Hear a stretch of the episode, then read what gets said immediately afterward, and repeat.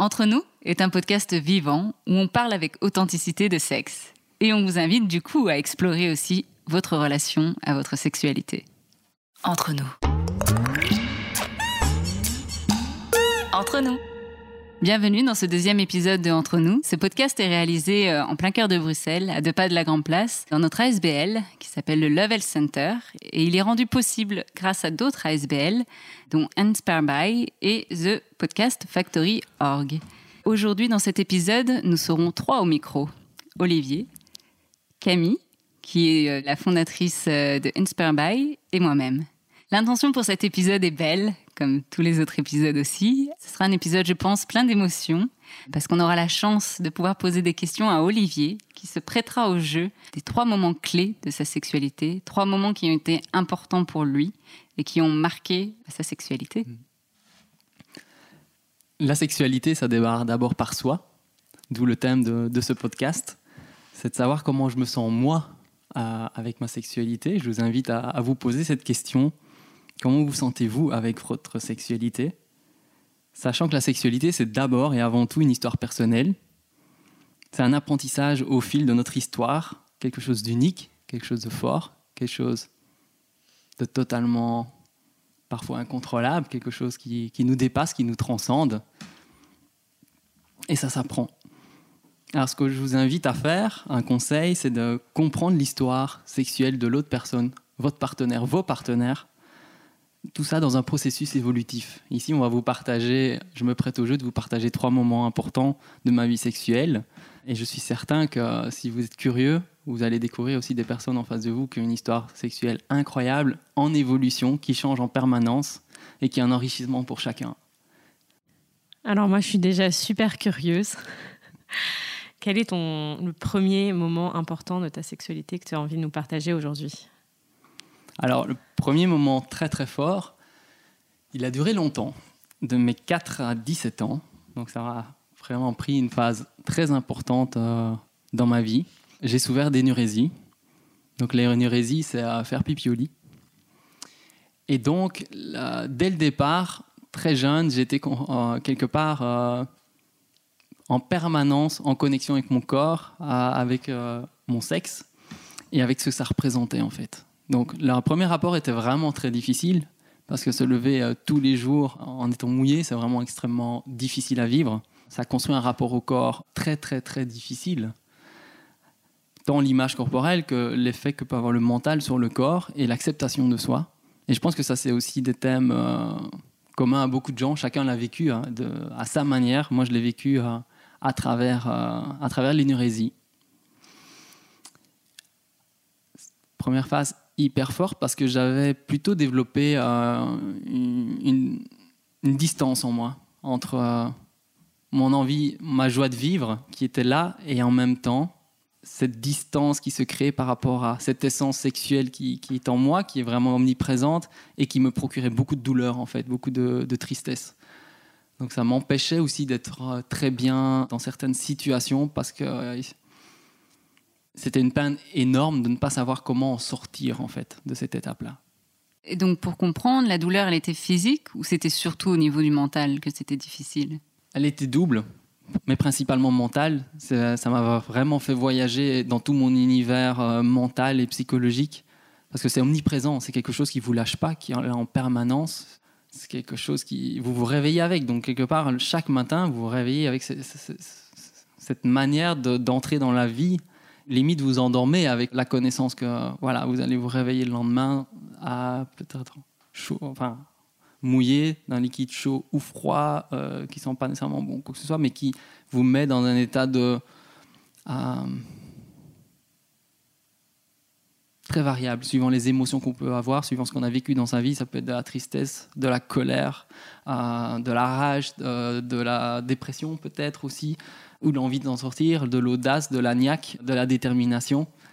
Et donc, ouais, c'est quelque chose qui m'a fait baigner dans énormément d'émotions en permanence. Et puis, effectivement, une douleur physique, parce que quelque part, avec ce rapport difficile au corps que j'ai eu, j'ai aussi euh, eu un, retard de développement aussi au niveau euh, corporel et génital. Et donc, à ce moment-là, ça, a créé une déconnexion. Je me sentais déjà très, très fort, différent des autres. Mais avec ça, en plus, avec l'âge qui avançait, je me sentais encore plus euh, différent. J'étais déjà ultra passionné par le corps et la spiritualité. Et j'ai l'impression d'être boosté dans cette direction-là encore plus et, parfois très en décalage par rapport aux enfants de mon âge. Et quand tu parles de décalage, est-ce que ça veut dire, quand tu parles de retard, est-ce que ça veut dire que tu as mis du temps à éjaculer, par exemple? C'est ça, donc, donc, quand tu parles de retard au niveau génital? C'était un retard de croissance. Euh, Peut-être pas au niveau masturbation. Euh, niveau masturbation, je pense que c'est dans les moyennes. Je, devais avoir euh, 13 ans et demi euh, de mémoire. Donc c'est assez classique. Ça ressort comme étant un moment finalement assez difficile. Est-ce que ça t'a justement permis de créer ce lien aussi avec ton corps, en fait, que tu n'aurais peut-être pas créé si tu n'avais pas eu ce, ce vécu-là? Je pense que ça a été un outil puissant pour vraiment naviguer dans, mon esprit et dans mon corps. Et c'est surtout l'évolution qui est, pour moi surprenante. C'est le fait qu'en fait, j'ai d'abord vécu la douleur et, euh, et l'incompréhension. Et puis dans ma troisième expérience de vie que je vous partagerai après, je suis totalement à l'opposé, mais ayant connu les deux, je suis extrêmement bien ancré dans, dans, ce vécu. En fait, je me sens vraiment autant assis sur ma jambe gauche que jambe droite, avec une profonde connaissance à mon niveau du décalage qu'on peut avoir et du rejet du corps, et tout autant ancré et euh, passionné par des sensations extatiques intenses à l'heure actuelle. Et donc le parcours en valait la peine, évidemment, mais ça a duré euh, 13 ans. Et est-ce que tu sais ce qui t'a permis de, de j'ai envie de dire, mettre fin à cet épisode de ta vie? Est-ce que tu peux nous expliquer qu'est-ce qui a fait que ça s'est arrêté à un moment donné? Alors là, c'est un, un, épisode de vie, euh, c'est plutôt psychologique. Je pense qu'il y a un langage du corps et une évolution du corps qui se met en place, mais c'est un, processus psychologique, mais qui ne me concerne pas que moi. Donc ça là, je ne vais pas le partager parce que je, respecte euh, l'anonymat et, euh, et l'histoire des autres. Je préfère partager juste la mienne, mais oui, je l'ai compris par la suite. Euh, c'est limpide, c'est beau, c'est génial et en même temps très personnel. Super, merci en tout cas pour ce premier partage qui est souvent, enfin qui reste tabou aussi. On en parle peu de l'énurésie euh, euh, chez l'homme. Du coup, j'aimerais aborder maintenant la, la, deuxième, le deuxième moment euh, de, de, ta vie sexuelle. Alors, comme j'expliquais, j'étais vraiment passionné par la sexualité et j'étais là dans la découverte du corps. Et la de, deuxième phase, je dirais, c'est vraiment la phase où euh, j'ai découvert des orgasmes incroyables par rapport à l'amour de soi, en fait, par rapport au plaisir que je pouvais me faire en me masturbant. Mais tout ça s'est fait via des lectures de livres où j'ai euh, découvert euh, des pratiques, des approches, des... Enfin, je me demande...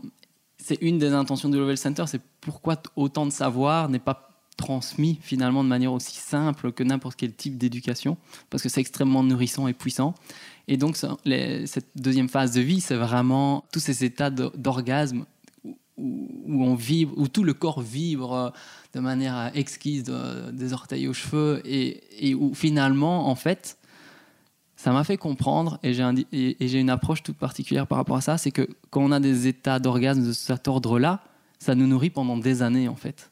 Et souvent, on dit, ouais, la sexualité, ben, quand on se sent bien, on en veut beaucoup, on en veut plus, c'est toujours euh, genre génial, c'est fabuleux. Et pour moi, c'est tant spirituel que physique. Et ça m'a nourri de, nombreuses années. Alors, certes, j'en ai eu plusieurs à des années d'intervalle, mais ça m'a nourri euh, certainement sur des périodes de 3 à 5 ans. Encore aujourd'hui, ça me nourrit. Et, c'est suffisant. Ça, transforme une personne au point où on doit avoir le temps que tout le reste suive, notre manière de vivre, notre manière d'être en relation avec les autres, avec soi. Et, je sens qu'il y a quelque chose de subtil qui se passe quand on éveille autant d'énergie en soi. Et tu parlais d'état d'orgasme, euh, tu peux en dire plus? Qu'est-ce que tu entends par là?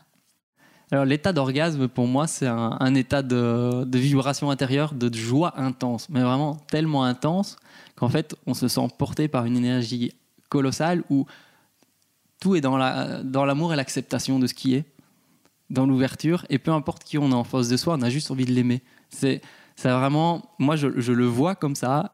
Voilà, c'est parfois un tabou dans la société, mais certaines personnes se sentent mal et prennent parfois des drogues, du LSD ou autre.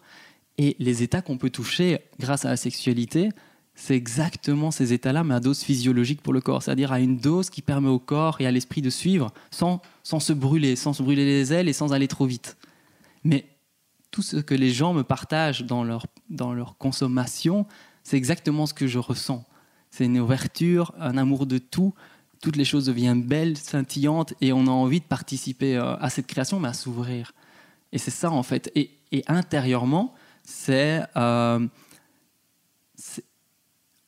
c'est des sensations à travers le corps qui sont différentes par rapport aux, parties du corps, que ce soit le plancher pelvien, le ventre, la poitrine, les épaules, la tête, les mains, les pieds, peu importe, peu importe d'où ça vient, ça prend des colorations et des tonalités différentes, mais c'est vraiment dans l'excitation ultime et on va dire pour l'homme, si on prend le point de non-retour juste avant l'éjaculation, cette phase-là, le point qui est quasiment le plus exquis, qu'on est vraiment sur le, sur le bord de, de, l'apothéose quelque part, c'est cette sensation-là qu'on nourrit à travers le corps. Et pourquoi je parle d'état d'orgasme? Parce qu'en fait, on peut réellement le cultiver, c'est tout à fait possible, et d'en faire une mémoire cellulaire un peu comme certaines personnes sont finalement addictes à la dépression, parce qu'en fait, euh, ou addictes à la tristesse, et eh bien en fait, on peut simplement se recentrer, se ressourcer dans ces états-là et de les et de les faire émerger très souvent et de vivre avec toute la journée. Ah, c'est génial ça. Mais alors du coup, comment on le nourrit? Oui, c'est ce que j'avais aussi envie de te demander. C'est déjà d'un, comment est-ce qu'on le nourrit? Et, et de deux, tu as parlé d'éducation tantôt. Comment est-ce que tu as découvert en fait ces états orgasmiques? Donc j'ai la conviction, en fait, au fond de moi depuis toujours, depuis que je suis tout petit, depuis que je suis enfant, que la sexualité est une source d'énergie intense qui est là et qui demande qu'à être révélée et à être contactée, en fait. Et qu'en fait, tout l'amour, tout ce qu'on peut trouver dans les philosophies, religions ou autres, pour moi, il parle de cet amour intérieur qui nous, qui, nous dépasse. Je pense qu'on en parle beaucoup. J'en ai lu beaucoup. Et donc, l'éveil venait vraiment de comment ces gens-là, ils sont y arriver. Et c'est venu petit à petit, en fait. C'est quelque chose une conviction intérieure que celle-là, et en même temps, sans savoir comment ça allait s'éveiller et émerger. Et euh, c'est au fur et à mesure des pratiques, ça a démarré les premières grandes, grandes sensations. Je, suis désolée, je t'interromps, mais euh, tu as l'impression que tu es né avec cette conviction à l'intérieur de toi? Ou est-ce que d'une manière ou d'une autre, ton environnement extérieur a un, un, lien en fait avec la naissance de cette, la naissance de cette conviction? J'ai l'impression qu'on touche ici finalement à, quelque chose du niveau de l'âme en fait, une teinte un peu euh, particulière que chacun a entre, à, l'intérieur de mm. soi. Est-ce que, tu, est-ce que ça résonne avec, euh, avec toi ça? Oui, ça résonne fort, ah, très très fort. Je pense qu'il y a... Je suis né avec, je pense. Il y a ce côté où je savais que la sexualité est l'outil le plus beau, le plus fort, le plus puissant, le plus nourrissant, qui permet de vraiment créer de l'amour. Parce que pour moi, quand le terme faire l'amour, c'est réellement ça. On fait de l'amour, on le crée, on le. C'est beau. Et j'ai cette conviction depuis le début. Et même en souffrant d'énurésie, je savais qu'en fait, derrière la sexualité, il y avait un monde fabuleux à découvrir. Et c'est ce qui m'a guidé en fait dans ma passion, dans ma découverte. Et comme je suis scientifique à la base, j'adore être curieux de croiser de manière un peu holistique tout ce que chacun partage dans tous les domaines, que ce soit euh, le côté euh, médecine allopathique, médecine holistique, le tantra, le tao, le yoga, et de me dire à travers les, les expériences des autres aussi, comment naviguer et avancer. Et je me suis dit que je vais pratiquer un peu de tout au plaisir. Simplement, je suivais mon intuition. Et donc, c'est venu par des moments. C'est apparu dans ma vie vraiment euh, ces états extatiques il y a maintenant deux ans et demi, à la fin d'une période de burn-out où j'ai pu m'octroyer un moment à moi très, très particulier, où j'ai sombré loin aussi dans, dans, certaines sensations euh, corporelles. Mais je me suis permis de pratiquer de manière régulière du yoga, mais du yoga tantrique et sexuel, c'est-à-dire soit avec soi, c'est simplement du, des étirements et de la respiration, c'est de la prise de conscience corporelle, c'est vraiment très très simple. Via le travail du son, parce que le son fait vibrer le corps, et quand on arrive à faire vibrer notre corps comme un instrument de musique, enfin voilà, on éveille toutes les sensations du corps, dont l'énergie sexuelle qui est très très forte. On a vraiment une cathédrale intérieure très très forte. Ensuite, le travail de la respiration. J'ai beaucoup travaillé dans la conscience de ma respiration et simplement le son hmm, enfin, vous voyez qu'on on- se réjouit d'un- plat qu'on mange, on dit que c'est bon, hmm, ça crée une vibration intérieure géniale. Moi, je joue avec de manière à avoir juste les lèvres les unes à côté des autres, mais qu'elles se touchent comme, comme à de manière très subtile. Et ça fait transférer dans mon visage des sensations géniales, mais aussi dans ma poitrine. Il y a ce côté où, où même quand on souffle, de faire ah, et sentir là, le bien-être qu'on peut avoir dans son corps. Et c'est vraiment étrange. Il y a plusieurs livres très passionnants sur, sur le son. C'est que l'intention qu'on met dans le son, on peut le vivre en fait. La vibration, d'ailleurs, j'ai un, en- un enfant qui a 10 ans, il m'a dit Papa, c'est quoi une vibration? Une onde C'est quoi une onde? Mais Une onde, c'est simplement une onde porteuse, elle transporte une information. C'est une vibration qui transporte une information. Le tout, c'est savoir quelle information tu veux y mettre. D'ailleurs, une onde sonore, on sait bien, ça transporte une information. Le soleil, la lumière, transportent une information pour les plantes. Les ondes électromagnétiques, ici, à travers le podcast, elles vont transférer une information. Il y a toujours une information quelconque. Alors, est-ce qu'on est, est-ce qu'on la subit, on le fait pas consciemment, ou bien on le fait consciemment? Est-ce que quand on dit quelqu'un ou à son corps, je t'aime, est-ce qu'il est empreint de cette information de se dire, je t'aime vraiment, quoi? La vibration, elle est là, mais elle va communiquer cette intention. Oui, et c'est là où on se rend compte aussi que les mots ont un impact sur le corps, comme tu le dis. Mm. Ouais, et beaucoup plus forte que j'imaginais en fait. Je peux les initier via toutes ces méthodes. Je les ai combinées pour y arriver, et je pense que chacun a quelque part sa clé intérieure et doit suivre son intuition, et, et elle mènera à des états similaires, mais via son propre chemin. Moi, je les ai combinés, et aujourd'hui, via la mémoire cellulaire, je peux les activer via l'une ou l'autre pratique, soit via le son, la méditation, la respiration, l'étirement ou l'intention. Juste l'intention de, et, et- et- et mon corps s'éveille. En fait, c'est comme un sourire qui se lève, le, et, et c'est juste présent. Du coup, là, tu nous, par- tu nous partages un, tout plein d'expériences en fait, que tu fais maintenant après euh, euh, un certain nombre d'années finalement d'exploration et de pratique. J'aimerais bien te demander de revenir peut-être aux premières que tu as, que tu as découvertes, si tu, si tu veux bien nous, nous les partager, hein, quand tu étais adolescent. Les premières grandes sensations.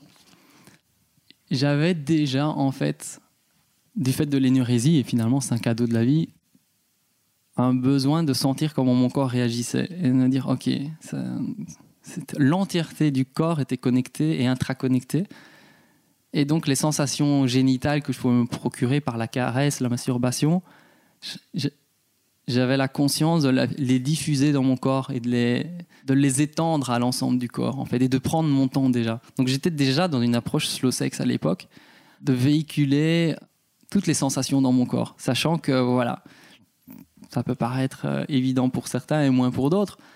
C'est évident que tout ce qu'on sent se- peut se traduire de manière euh, biochimique dans le corps, au niveau cellulaire, au niveau hormonal et, et autres. Et, et voilà, le corps va produire des neurotransmetteurs ou autres, et c'est tellement bon de les diffuser et de laisser fleurir les autres parties du corps, en fait. Et donc c'est venu petit à petit, et c'est vrai que les premières sensations n'étaient pas toujours localisées au niveau génital. Elles pouvaient émerger ailleurs dans le ventre, euh, dans les fesses ou bien dans, plus haut dans le torse. Et donc, ça m'a tout de suite éveillé en me disant, bah euh, oui, en fait, euh, pourquoi on en fait un tabou? Pourquoi c'est, c'est juste délicieux? Enfin, moi, quand, enfin, pourquoi, pourquoi c'est caché? Qu'est-ce qui fait que on lui donne pas la place qu'il mérite, en fait? Donc du coup, tu es parti dans, une exploration euh, de toi avec toi-même. Et si nous, on continue à explorer ensemble, quel est le troisième moment marquant dans ta vie sexuelle que tu voulais nous partager euh, aujourd'hui? Alors le troisième moment marquant, c'est le début de ma vie euh, sexuelle, relationnelle avec quelqu'un d'autre. Donc ma première relation sexuelle avec une femme était à 21 ans. J'ai assez tardivement. Et là, c'est toute nouvelle découverte finalement, parce que soit avec soi c'est une chose, soit avec l'autre, je dirais que ça complexifie tout. Ça devient, je dirais, assez euh, interpellant de voir à quel point il y a tellement de paramètres qui influencent la relation surtout avec peu d'expérience. Et en fait, au début, j'étais peu nourri de la relation à deux. C'était bien. Et en même temps, j'étais jamais rassasié. J'avais vraiment une, envie sexuelle euh, débordante à deux, ce qui n'était pas facile euh, pour ma partenaire. tu te sentais bien dans ton corps à, cette époque-là. Suite au premier épisode dont tu nous as parlé, premier élément marquant, tu avais réussi à dépasser ça et à, faire la paix, j'ai envie de dire, avec toi-même, avec ton corps? Oui, j'ai réussi à faire la paix parce que au-delà des difficultés de l'énurésie et retard sexuel, j'aimais profondément mon corps en fait pour ce qu'il me procurait comme sensation et donc le rapport à l'ensemble du corps même si voilà euh, en tant qu'adolescent la situation est toute relative mais néanmoins j'aimais mon corps j'aimais l'admirer. Si je passais devant un miroir je m'arrêtais je voulais le voir. Il y avait quelque chose de l'ordre de de l'admiration de ce que pouvait être un corps. Et donc ça c'était un pour moi c'était très fort donc tu parles de cette relation, euh, de cette relation avec euh, voilà ta partenaire qui n'était jamais suffisante, jamais assez. Mm. D'où tu penses que ça vient? Qu'est-ce qui fait que ce n'était pas suffisant ou qu'il te manquait quelque chose? Ça vient de plusieurs paramètres. Le premier, c'est que comme pour ma sexualité personnelle, je savais qu'il y avait beaucoup plus et la vie me l'a fait découvrir par la suite. Je savais aussi qu'au niveau relationnel, ça pouvait être d'une autre dimension encore plus belle. J'avais cette conviction et le tout, c'est avec un partenaire, c'est cette difficulté parfois d'avoir les mêmes intentions, les mêmes envies. Et, et donc, moi, j'ai cette conviction que, déjà à l'époque, mais je l'ai vécu par la suite, j'avais cette conviction à cet âge-là, que vivre une relation sexuelle avec une partenaire pouvait m'emmener encore nettement plus loin dans, dans, dans, la beauté de la vie. Et le fait d'être assassé, c'est d'avoir envie d'aller vite vers ça. et, finalement, ben, ça met beaucoup de pression sur l'autre. Ma partenaire se sentait jamais suffisante, jamais euh, à, la hauteur, ou bien euh, déconnecté quelque part de moi parce que j'étais à l'étape suivante. Mais est-ce qu'elle avait déjà la même conscience de sa sexualité que toi Parce que hmm. je peux imaginer une, un espèce de grand écart entre une personne hmm. qui a un rapport au corps et à la sexualité qui est quasiment écrit sur son âme et quelqu'un qui n'aurait pas ça en fait et qui aurait découvert la sexualité via l'éducation qu'on connaît. C'était une énorme difficulté qu'on a eue dans notre couple au début. C'est effectivement le fait que dès le départ, on n'avait pas la même vision de la sexualité. On prenait beaucoup de plaisir ensemble, mais pour ma partenaire, la sexualité, ça se fait, mais ça s'intellectualise pas. En tout cas, c'est juste quelque part un plaisir corporel qu'on consomme, qui est beau, qui est magnifique, qu'on savoure, mais ça s'arrêtait là. Alors que pour moi, il y avait tout l'univers du tantra, du taoïsme et du subtil qui est euh, omniprésent. Et donc pendant des années, ma partenaire m'a dit, mais pourquoi tu lis autant de livres sur la sexualité? J'en ai lu euh, des dizaines, des dizaines, des dizaines. Et, euh, enfin voilà, j'ai une énorme bibliothèque à ce sujet-là depuis longtemps. Elle me dit, mais, mais parce que je sais qu'il y a beaucoup plus. Je, vais chercher ce qui me résonne dans chaque livre et je, perçois ce qui paraît juste pour moi, ce qui vibre avec moi. Et j'ai effectivement, livre par livre, des phrases clés, des, moments forts où je dis, ça, ça, ça me parle. Et c'est ça que je voulais aller chercher. Et je pense que c'est une difficulté classique dans un couple, enfin deux difficultés classiques, et c'est peut-être des conseils, c'est euh, de, de, connaître finalement ce pourquoi vous faites l'amour Quelle est votre intention aussi dans, ce processus évolutif? Vers quoi vous voulez tendre quelque part? Ça, c'est très fort. Ensuite, il y a la question du rythme. En, sexologie, d'ailleurs, les professionnels en parlent souvent. Oui, généralement, en plus en consultation sexologique, c'est souvent cette euh, asynchronisation qu'il y a au niveau des rythmes d'activité sexuelle dans le couple. Souvent, euh, un des partenaires veut beaucoup plus que l'autre partenaire. Et donc, ça pose souvent des, conflits. Ouais. Et en plus du rythme, quand tu as une approche à la sexualité qui est très physique et une autre qui est très spirituelle, il y a aussi une compréhension complètement différente de ce que c'est que la sexualité. Quasiment dans la définition, il y a un non-alignement. Oui, c'était des.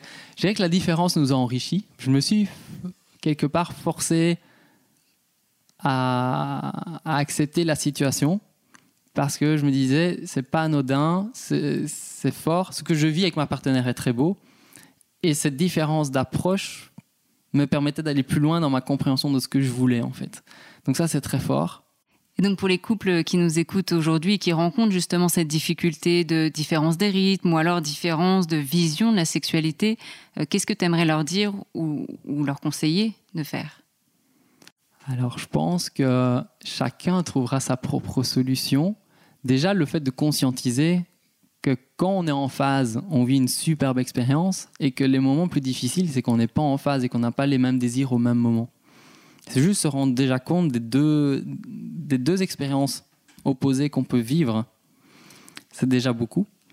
Ensuite, nous, ma partenaire et moi, en fait, on a été consulter euh, une sexologue à, l'époque qui nous a permis de naviguer en fait dans comment finalement se retrouver davantage dans la qualité du moment pas nécessairement en avoir plus, mais dans la qualité du moment pour que ce, quand ça se passe bien, que ça soit encore plus nourrissant. Et puis évidemment, il y a un côté un peu euh, naturellement transformateur en fait. Plus l'expérience est positive, plus elle transforme et plus on s'en nourrit. Et puis ça a été des déclics assez spécifiques. C'est parfois difficile à expliquer, mais en fait, je peux pas sortir mon histoire euh, sexuelle d'un contexte beaucoup plus vaste parce qu'en fait, il y a énormément de, à côté de ça, une vie en fait qui est, présente. J'ai eu un enfant, puis euh, j'ai lu beaucoup de livres qui m'ont impacté, des rencontres qui font que je me suis souvent retrouvé après des lectures, des méditations, à avoir un changement de paradigme, de voir les choses d'une manière, et puis le lendemain de me réveiller avec une prise de conscience qui changeait tout.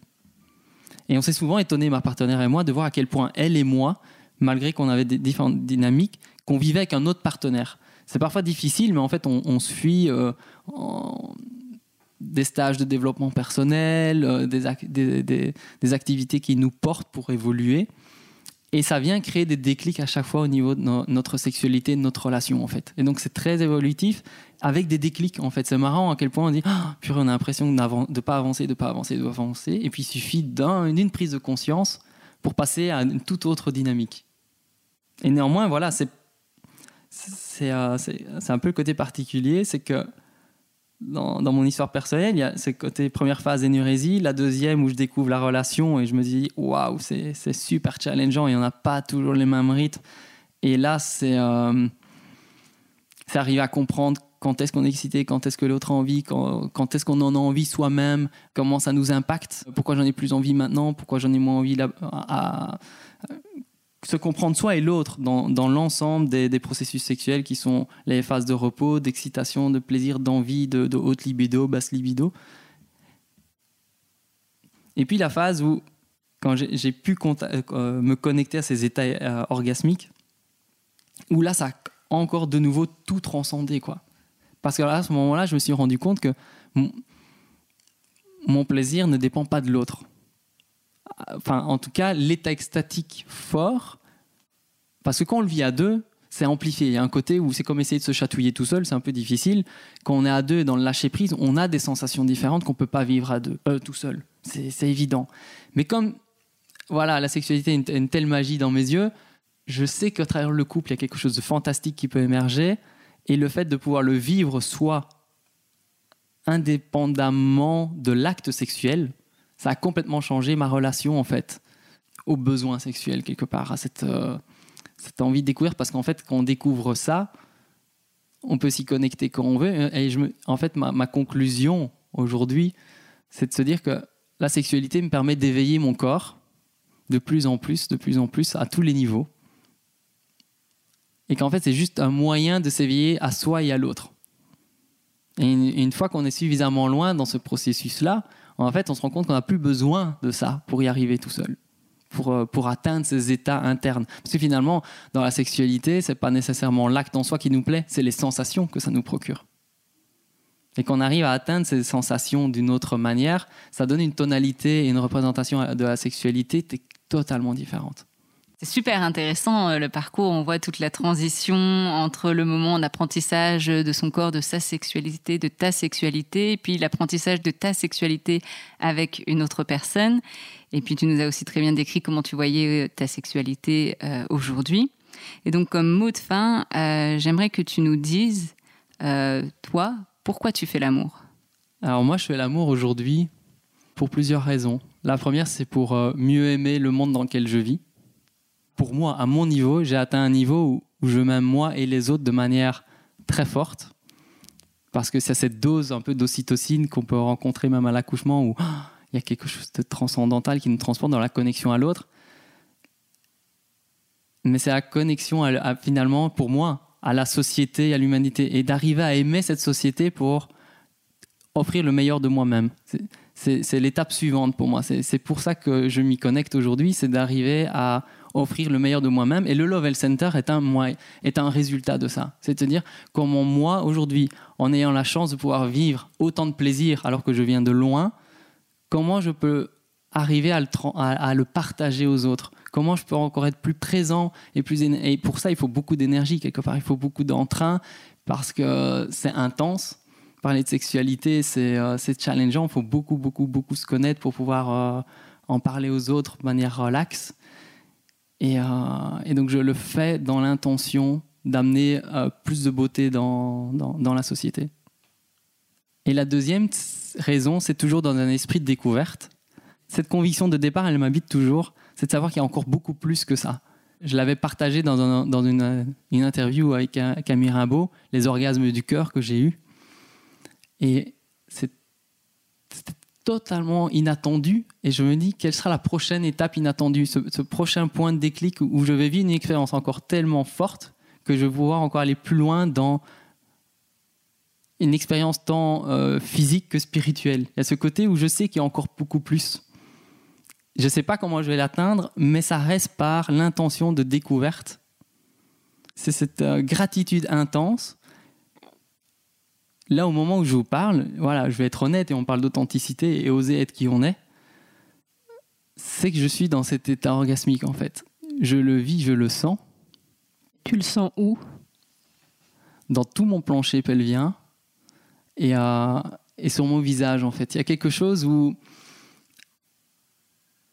j'ai envie d'explorer plus loin pour permettre de trouver les outils pour amener les gens à, un- à un niveau similaire en fait et de participer moi aussi à transformer cette société pour quelque chose de plus beau. Je pense que la, sexualité et l'amour est omniprésent et il faut juste lui apporter des tonalités différentes pour l'accueillir et l'amplifier. Voilà.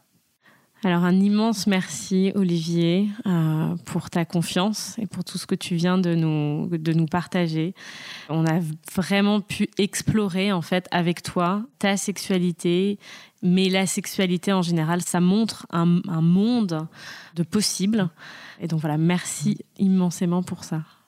Oui, merci Olivier. On a vraiment voyagé en fait euh, à travers ton histoire, ton parcours, ta sexualité. Merci Olivier, merci Camille. Oui, merci Camille et merci Camille. Euh, je me suis senti pendant cet épisode euh, dans mon élément, dans une profonde authenticité et euh, j'espère vraiment que ça aura provoqué chez vous l'envie d'être curieux vis-à-vis de la personne en face de vous et surtout par rapport à vous-même pour vous, vous trouver être beaucoup plus épanoui dans votre relation à- vous-même. Et donc, euh, moi, je m'adresse aux auditeurs, auditrices aussi. Euh, Est-ce que vous auriez le courage de venir au micro parler de vos trois moments clés dans votre sexualité? Ça, ça nous intéresse. Alors, n'hésitez pas à nous laisser un commentaire sur notre page Facebook du Level Center. Et puis aussi, si ce podcast euh, vous a émerveillé, soutenez-nous. On est toujours ravis d'avoir des commentaires, des soutiens et du financement. Merci. Entre nous. Entre nous.